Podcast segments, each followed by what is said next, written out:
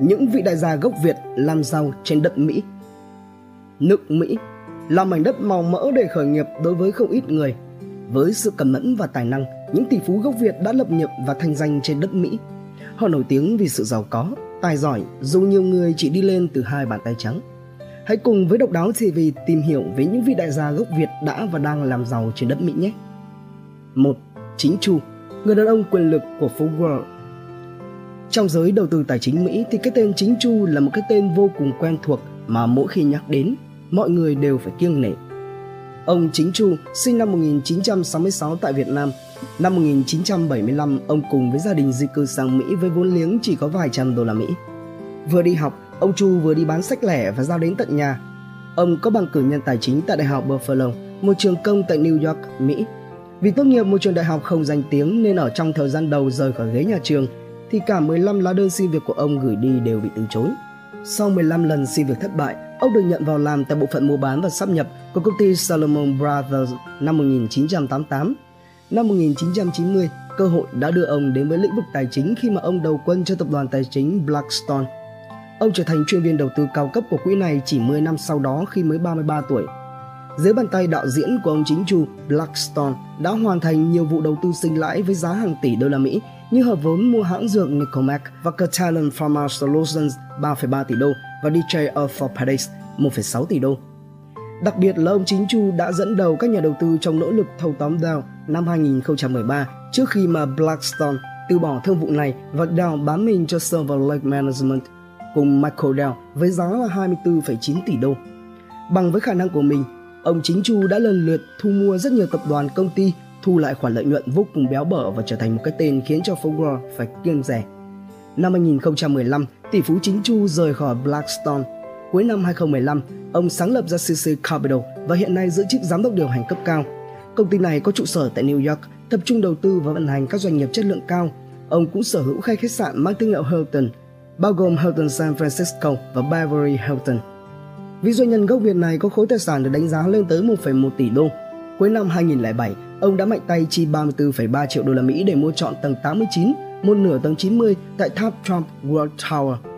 Không những thế, ông còn bỏ ra thêm 5 triệu đô để tăng không gian trên tầng áp mái của tòa nhà, nâng tổng chi phí lên tới 39,3 triệu đô. Kể từ năm 2016, ông Chính Chu đã tạo ra 3 SPAC, các công ty được thành lập nhằm mua hoặc sắp nhập với công ty khác. Đầu tiên đó là CF Corp đã huy động được 1,2 tỷ đô để mua Fidelity and Security Life với ông Chính Chu làm chủ tịch điều hành SPAC thứ hai là Carlyle Craig Holdings huy động được 475 triệu đô cho việc mua một công ty trong lĩnh vực tiêu dùng. Thứ ba và gần đây nhất đó là CC Newberger đã huy động được tới 414 triệu đô cho mục đích mua lại một hoặc nhiều doanh nghiệp tập trung vào các lĩnh vực tài chính, công nghệ và dịch vụ kinh doanh. Trước khi thành lập ra CC Capital, ông chính là giám đốc điều hành cấp cao và là đồng trưởng phòng tư nhân tại Blackstone, nơi ông đã dành ra 25 năm trong vai trò lãnh đạo cấp cao báo giới biết đến ông nhiều hơn kể từ khi vén bức màn về một thương nhân ẩn danh chi 34,3 triệu đô để mua trọn tầng 89, một nửa tầng 90 tại tháp Trump World Tower do tỷ phú Donald Trump đầu tư vào cuối 2007. Đây là tòa nhà dân sinh cao nhất trên thế giới nhằm đối diện với trụ sở Liên Hợp Quốc. Được biết, Campbell House rộng gần 1.400 m2 này bao gồm 34 phòng, trong đó có 12 phòng ngủ và 16 phòng tắm. Ông chính chu đã cố gắng mua lại nốt nửa còn lại của tầng 90 nhưng không được vì không đạt được thỏa thuận chứ không phải là không đủ tiền. 2. Bill Nguyễn, người có duyên bán hàng cho Apple. Sinh năm 1971, Bill Nguyễn lớn lên trong một gia đình gốc Việt ra định cư tại Mỹ năm 1969. Ông Bill Nguyễn đã từng làm nghề phụ bán xe hơi vào cuối tuần để trang trải tiền học và phụ giúp cho gia đình. Ông đỗ vào Đại học Houston nhưng nhanh chóng bỏ dở để theo nghiệp trên lĩnh vực phần mềm. Năm 1999, Bill Nguyễn đã làm chấn động khi mà bán công ty chuyên về phần mềm tin nhắn mới thành lập chỉ được một năm cho Phone.com với mức giá là 850 triệu đô Năm 2000, Bill Nguyễn trở thành thành viên sáng lập kiêm CEO công ty phần mềm Seven Network, chuyên sản xuất các ứng dụng cho thiết bị di động. Với thành công của Seven Networks, Bill đã được tập đoàn MSNBC bầu chọn là nhân vật triển vọng nhất năm, thậm chí còn được coi là người có khả năng thay đổi bộ mặt công nghệ thông tin toàn cầu. Thành công lớn nhất của doanh nhân 7X người Mỹ gốc Việt này đó là LL.com, dịch vụ kết nối âm và chia sẻ đĩa CD giá 1 đô la Mỹ. Sau 2 năm ra đời thì LL.com đã lọt vào mắt xanh của Apple và ông lớn công nghệ đã bỏ ra khoảng 80 triệu đô la Mỹ để thâu tóm dịch vụ này, sau đó kết hợp nó vào iTunes. Bill Nguyễn và các cộng sự trong dự án LL.com đều được mời về làm việc tại Apple vào năm 2008. 3. Charlie Tôn Quý, ông hoàng của nghề nào Charlie Tôn Quý, có tên Việt Nam là Tôn Thất Khương Quý, sinh ngày 22 tháng 6 năm 1970 tại Quy Nhơn. Tôn Quý là con trai thứ hai trong một gia đình có bốn anh em trai. Cha của ông là một quân nhân, còn mẹ ông thì làm nghề buôn bán tự do. Năm 1986, sau khi học xong lớp 8 tại Việt Nam, ông Tôn Quý một mình đến bang Louisiana, Mỹ khi chỉ mới 14 tuổi. Năm 1995, sau khi tốt nghiệp kỹ sư ngành hóa, Charlie Tôn Quý bắt đầu bước chân vào thương trường với một số vốn nhỏ nhoi. Vì vợ ông kinh doanh tiệm nails nên ông đã nảy ra ý tưởng mở một tiệm cung cấp linh kiện và hóa chất cho các tiệm nails khác. Ý tưởng kinh doanh trong lĩnh vực nào đến năm 1997 khi mà Tôn Quý đang đi mua sắm trong một siêu thị Walmart. Ông thấy rằng trong siêu thị này có tới hai salon tóc mà chưa hề có salon nail. Cửa hàng Regal Nails đầu tiên được mở vào ngày 29 tháng 10 năm 1997 và ngay lập tức nó đã chứng minh được sự thành công của mình, tạo tiền đề cho Walmart đồng ý để cho ông Tôn Quý mở thêm những cửa hàng khác bên trong siêu thị của họ. Chỉ một thời gian sau, gần 1.200 cửa hàng nail của Charlie Tôn Quý đã có mặt trên toàn nước Mỹ. Charlie Tôn Quý đã thành công khi đưa thương hiệu Regal Nails trở nên nổi tiếng khắp toàn nước Mỹ. Không những thế, ông cũng đã từng giúp rất nhiều lao động Việt Nam có được việc làm trong các cửa hàng nail của mình. Hiện tại thì với hệ thống của mình, thu nhập bình quân của Regal Nails là khoảng 500 triệu đô la Mỹ mỗi năm. Không dừng lại tại đó, Regal Nails đang tham vọng đưa thương hiệu này ra toàn thế giới. Chia sẻ về bí quyết thành công thì ông Charlie Tôn Quý chỉ trả lời rằng Thành công của ông được tạo nên từ sự thỏa mãn của khách hàng, đội ngũ nhân viên trẻ có trình độ chuyên môn luôn biết cách làm cho khách hàng hài lòng. Đặc biệt là muốn thành công trong kinh doanh thì đừng bao giờ để cho mình và công ty bị mất uy tín, thương hiệu. 4. Đoàn Chí Trung, ngôi sao đang lên của Chiplet. Doanh nhân Đoàn Chí Trung đến Mỹ khi mà ông còn khá trẻ. Ông Trung nhận được bằng kỹ sư về ngành kỹ thuật hạt nhân của Đại học California vào năm 1979 theo Bloomberg. Hai năm sau đó, ông tiếp tục nhận được bằng thạc sĩ ngành hóa kỹ thuật tại Đại học California. Kể từ đây thì ông bắt đầu làm việc trong ngành kỹ thuật bán dẫn. Đến năm 1988, ông chính thức gia nhập tập đoàn Micron Technology ở bang Idaho, Mỹ, là một trong những đơn vị hàng đầu của thế giới về kỹ thuật bán dẫn. Từ đây thì sự nghiệp của kỹ sư Trung ngày càng thăng hoa. Trong giai đoạn từ 1997 đến 2003, ông Trung giữ chức vụ phó chủ tịch phụ trách quy trình phát triển của Micron Technology – Đồng thời, ông cũng đảm nhiệm chức vụ quản lý và điều hành tại nhiều tập đoàn hàng đầu trên thế giới như Intel, Honeywell và Philips. Năm 2003, ông trở thành chủ tịch kiêm tổng giám đốc điều hành của Joseon Engineering, một công ty hàng đầu Hàn Quốc chuyên về thiết bị bán dẫn và LCD. Trước đó, hồi năm 2000, ông còn kiêm nhiệm chức vụ thành viên ban giám đốc của công ty chuyên về hệ thống kỹ thuật EMCL Flow Systems. Năm 2004, Ông Trung cùng với một số người sáng lập nên công ty Semiles đặt trụ sở tại bang Idaho. Một năm sau đó, ông cũng được chọn vào ban giám đốc của Advanced Energy chuyên về công nghệ điều khiển thiết bị bán dẫn. Không chỉ dần đạt được nhiều bước thăng tiến trong sự nghiệp, ông còn là chủ nhân hoặc đồng chủ nhân của khoảng 250 bằng sáng chế có giá trị trong lĩnh vực kỹ thuật điện tử của nước Mỹ. Nhờ vào thành tích sáng chế này, ông đã từng bước dẫn ra Semiles không ngừng phát triển. Tháng 8 2010, Semiles phát hành cổ phiếu lần đầu ra công chúng tại sàn giao dịch Nasdaq tại Mỹ – Đến nay thì công ty này đã giá trị thị trường vào khoảng 100 triệu đô la Mỹ và trở thành một trong những doanh nghiệp sáng giá ở lĩnh vực chip LED. 5.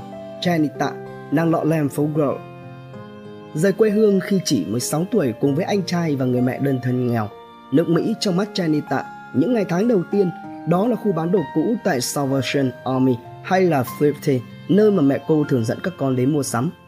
Năm 21 tuổi, với tấm bằng hệ thống thông tin và tài chính, Chanita được mời vào làm tại công ty chứng khoán Sargent Lemon danh tiếng. Chứng kiến dòng tiền khổng lồ giao dịch tại phố Grand mỗi ngày, Chanita đã khao khát mở một công ty chứng khoán của riêng mình. Vì thế, bà đã học thêm bằng thạc sĩ quản trị kinh doanh, trải nghiệm qua nhiều công ty chứng khoán khác nhau và cuối cùng thì thành lập một công ty của riêng mình vào năm 25 tuổi. Năm 25 tuổi của Jenny thành lập Zavantage Investments nhưng nhanh chóng thua lỗ phải vay tới 100.000 đô la Mỹ của mẹ để vực dậy công ty. Công việc kinh doanh của Chanita xoay chiều chỉ sau 2 tháng đến năm 1999 đã có đủ tiền trả cho mẹ cả gốc và lãi. Năm 2001, Chanita bán đi Vantage Investment thu về khoản lời hàng triệu đô. Chỉ 3 năm sau, Chanita tiếp tục điều hành chứng khoán Titan, chuyên về tư vấn đầu tư, mua bán sáp nhập và rồi sau đó lại bán công ty này đi với mức giá mà Chanita từng thừa nhận là không thể chối từ. Tổng số tài sản ở hai công ty của Chandita lúc này lên tới 250 triệu đô.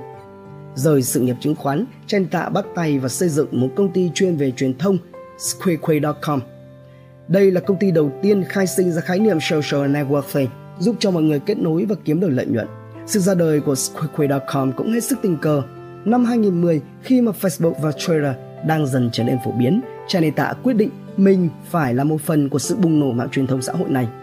Sau đó, Chanita đã bán đi ngôi nhà ở Huntington Beach và dùng số tiền đó để chiêu mộ các lập trình viên giỏi nhằm mang ý tưởng của mình đi vào thực tế. Cho đến nay, trang mạng xã hội Squidway.com do bà sáng lập đang dần trở thành một cái tên quen thuộc và thu hút được người dùng. Đặc biệt, dù đang là một triệu phú rất thành công trên đất nước Mỹ thì Chanita vẫn luôn hãnh diện với nguồn gốc của mình. Bà chia sẻ rằng điều khiến cho bà cảm thấy tự hào nhất là khi người ta nhắc đến bà như một người phụ nữ gốc Việt. Squeaky.com chính là một thế giới riêng, bởi tôi là người Việt nên tiếng Việt sẽ là ngôn ngữ chính của Squeaky.com sang tiếng Anh. Ngoài ra, bà có muốn phát triển mạng xã hội này tại chính quê hương Việt Nam để hỗ trợ cho mọi người cùng kiếm được lợi nhuận. Giá trị của Squeaky.com hiện nay ước tính lên tới cả tỷ đô la Mỹ. 6. Triệu Như Phát, tỷ phú từ bất động sản. Sinh ra tại Hải Phòng, năm lên 7 tuổi, ông Triệu Như Phát theo gia đình vào Sài Gòn. Tới năm 1975, ông cùng với vợ sang Mỹ định cư. Nhờ vào vốn tiếng Anh nên ông đã dễ dàng tìm được công việc bám máy hút bụi tại California. Thế nhưng, với đam mê làm giàu sẵn có, ông quyết tâm khởi sự kinh doanh cho riêng mình. Năm 1978, ông Triệu Như Phát chính thức khởi sự kinh doanh ngành bất động sản tại California khi thành lập ra công ty Bridge Creek. Dồn tâm huyết vào đây, suốt 10 năm trời, gần như tuần nào ông cũng làm việc 7 ngày với hơn 16 tiếng đồng hồ mỗi ngày. Từ khi thành lập cho đến nay, Bridge Creek đã đầu tư vào các dự án bất động sản với tổng giá trị lên đến 400 triệu đô la Mỹ. Trong đó, các khu thương mại Phước Lộc Thọ còn mang tên tiếng Anh là Asian Venetia Mall đóng vai trò là trung tâm thương mại quan trọng của người châu Á tại nước Mỹ. Website GoSay.com đã đăng tên ông vào danh sách 70 người Mỹ gốc Á có ảnh hưởng nhất ở mọi thời đại. Trong nhiều năm liền, danh sách 50 doanh nhân có ảnh hưởng nhất trong năm của tờ Orange County Business Journal luôn có tên Frank Zhao. Báo chí Mỹ viết về ông như một hiện tượng, một tấm gương của sự phấn đấu vươn lên để đạt được sự thành công. 7. Trung Dung, điển hình cho giấc mơ Mỹ Năm 1984, Trung Dung mới 17 tuổi và đến Mỹ với 2 đô la Mỹ trong tay. Tuy nhiên, ông đã khiến cho cả nước Mỹ phải e dè và nể phục vì khả năng vươn lên của mình. Chàng thanh niên nghèo năm nào hoàn thành chương trình tiến sĩ và bắt đầu làm việc khởi điểm tại công ty phần mềm thương mại điện tử Open Market. Một thời gian sau, Trung Dung rời khỏi Open Market để thành lập công ty On Display vào năm 1996. Đến năm 1999, On Display là một trong 10 công ty lần đầu lên sàn chứng khoán thành đạt nhất ở Mỹ. Năm 2000, Trung Dũng đã khiến cho cả nước Mỹ phải e dè và nể phục khi chuyển nhượng công ty On Display cùng với thương hiệu của nó cho hãng Vnet Corp với giá gần 1,8 tỷ đô la Mỹ. Sau thành công với On Display thì Trung Dũng tiếp tục thực hiện một số dự án kinh doanh và đạt được không ít thành công cho mình. Trung Dũng hiện nay đang là Phó Chủ tịch Hội đồng Quản trị kiêm Tổng Giám đốc của MoBV, một công ty cung cấp dịch vụ hỗ trợ thanh toán tại Việt Nam. Sau đó chuyển về California với cái nồi công nghệ của nước Mỹ Chàng trai trẻ này đã đầu tư 1 triệu đô la Mỹ thành lập công ty thứ hai, For Break Solutions, chuyên về các ứng dụng doanh nghiệp để tối ưu hóa khả năng linh hoạt và hiệu suất của dây chuyền sản xuất nhằm vào các công ty có nhu cầu phần mềm điều hành liên quan đến lĩnh vực đưa việc làm ra nước ngoài. Với For Break, Trung Dũng đặt mức yêu cầu cao hơn trước. Vừa là sáng lập viên, vừa đảm nhiệm chức vụ giám đốc điều hành, anh muốn làm cho For Break phát triển thành một công ty lớn và có lợi nhuận ngang ngửa với PeopleSoft nổi tiếng của Mỹ. Tính đến năm 2000 thì Trung Dũng đã được cả nước Mỹ biết đến với món hời lợi nhuận gần 1,8 tỷ đô la Mỹ từ thương vụ bán cổ phần của On Display. 8. Hoàng Kiều, tỷ phú giàu nhanh nhất của Forbes. Doanh nhân người Việt 71 tuổi Hoàng Kiều sinh ra và lớn lên tại làng Bích Khê, huyện Triệu Phong, tỉnh Quảng Trị. Ông vốn yêu thích công việc kinh doanh từ nhỏ nên đã sớm đạt được thành công ở tuổi 30 khi mà sở hữu một khách sạn lớn ở Đà Nẵng Năm 1975, ông sang Mỹ làm lại từ đầu với hai bàn tay trắng và tìm được công việc tại phòng thí nghiệm điều trị gan của Abbott. Sau 5 năm, ông được đề bạt lên vị trí giám đốc, được cử đi học quản trị kinh doanh, sau đó thì hùn vốn mua lại một phần cơ sở thí nghiệm này. Từ đây, ông thành lập ra công ty OAAS và điều hành công việc thu gom huyết thanh chuyên dụng cung cấp cho ngành công nghiệp phân tách. Kinh doanh thành công giúp cho ông mở rộng OAS và bao luôn cả dịch vụ thử nghiệm cho các cơ sở sản xuất huyết tương lớn của nước Mỹ. Năm 1988, ông chuyển một phần việc kinh doanh của mình tới Trung Quốc, thành lập ra Shanghai RAAS. Khi mà Shanghai RAAS được IPO trên sàn chứng khoán thâm quyến, tài sản của ông Hoàng Kiều gia tăng một cách nhanh chóng. Ông lần đầu được Forbes liệt kê vào danh sách những người có khối tài sản tỷ đô la Mỹ là vào tháng 3 2014. Khi đó, khối tài sản của ông ước tính khoảng 1,7 tỷ đô. Giá trị tài sản dòng của doanh nhân Hoàng Kiều đạt kỷ lục vào tháng 9 2015 với 3,8 tỷ đô la Mỹ và giúp cho ông lần đầu tiên lọt vào danh sách Forbes 222 trên 400 người giàu nhất nước Mỹ. Tỷ phú Hoàng Kiều từng là người giàu nhanh nhất trong top những tỷ phú mới nổi của nước Mỹ trong năm 2015. Tuy nhiên, sau đó tài sản ông Hoàng Kiều tụt giảm một cách nhanh chóng và mất gần như toàn bộ các danh hiệu đã đạt được trước đó. Cụ thể, tháng 3 2016, Forbes ghi nhận ông Hoàng Kiều đang nắm giữ 3,5 tỷ đô. Tháng 10 2016, khối tài sản của ông bốc hơi tới 400 triệu đô la Mỹ. Tháng 10 2017, ông Hoàng Kiều mất đi vị trí người Việt giàu nhất thế giới vào tay ông Phạm Nhật Vượng sau khi mà ông chủ tập đoàn Vingroup chứng kiến tài sản tăng vọt thêm 1 tỷ đô trong vòng 4 tháng lên con số 3,4 tỷ đô la Mỹ. Và khi đó thì khối tài sản của ông Hoàng Kiều tụt giảm xuống còn 2,8 tỷ đô. Tháng 3 2018, khối tài sản của ông Hoàng Kiều lại tiếp tục giảm xuống mức 2,8 tỷ đô. 7 tháng sau đó thì giá trị tài sản của ông chỉ còn lại 1,6 tỷ đô và lần đầu tiên sau 3 năm, ông không còn ở trong top 400 người giàu nhất nước Mỹ nữa.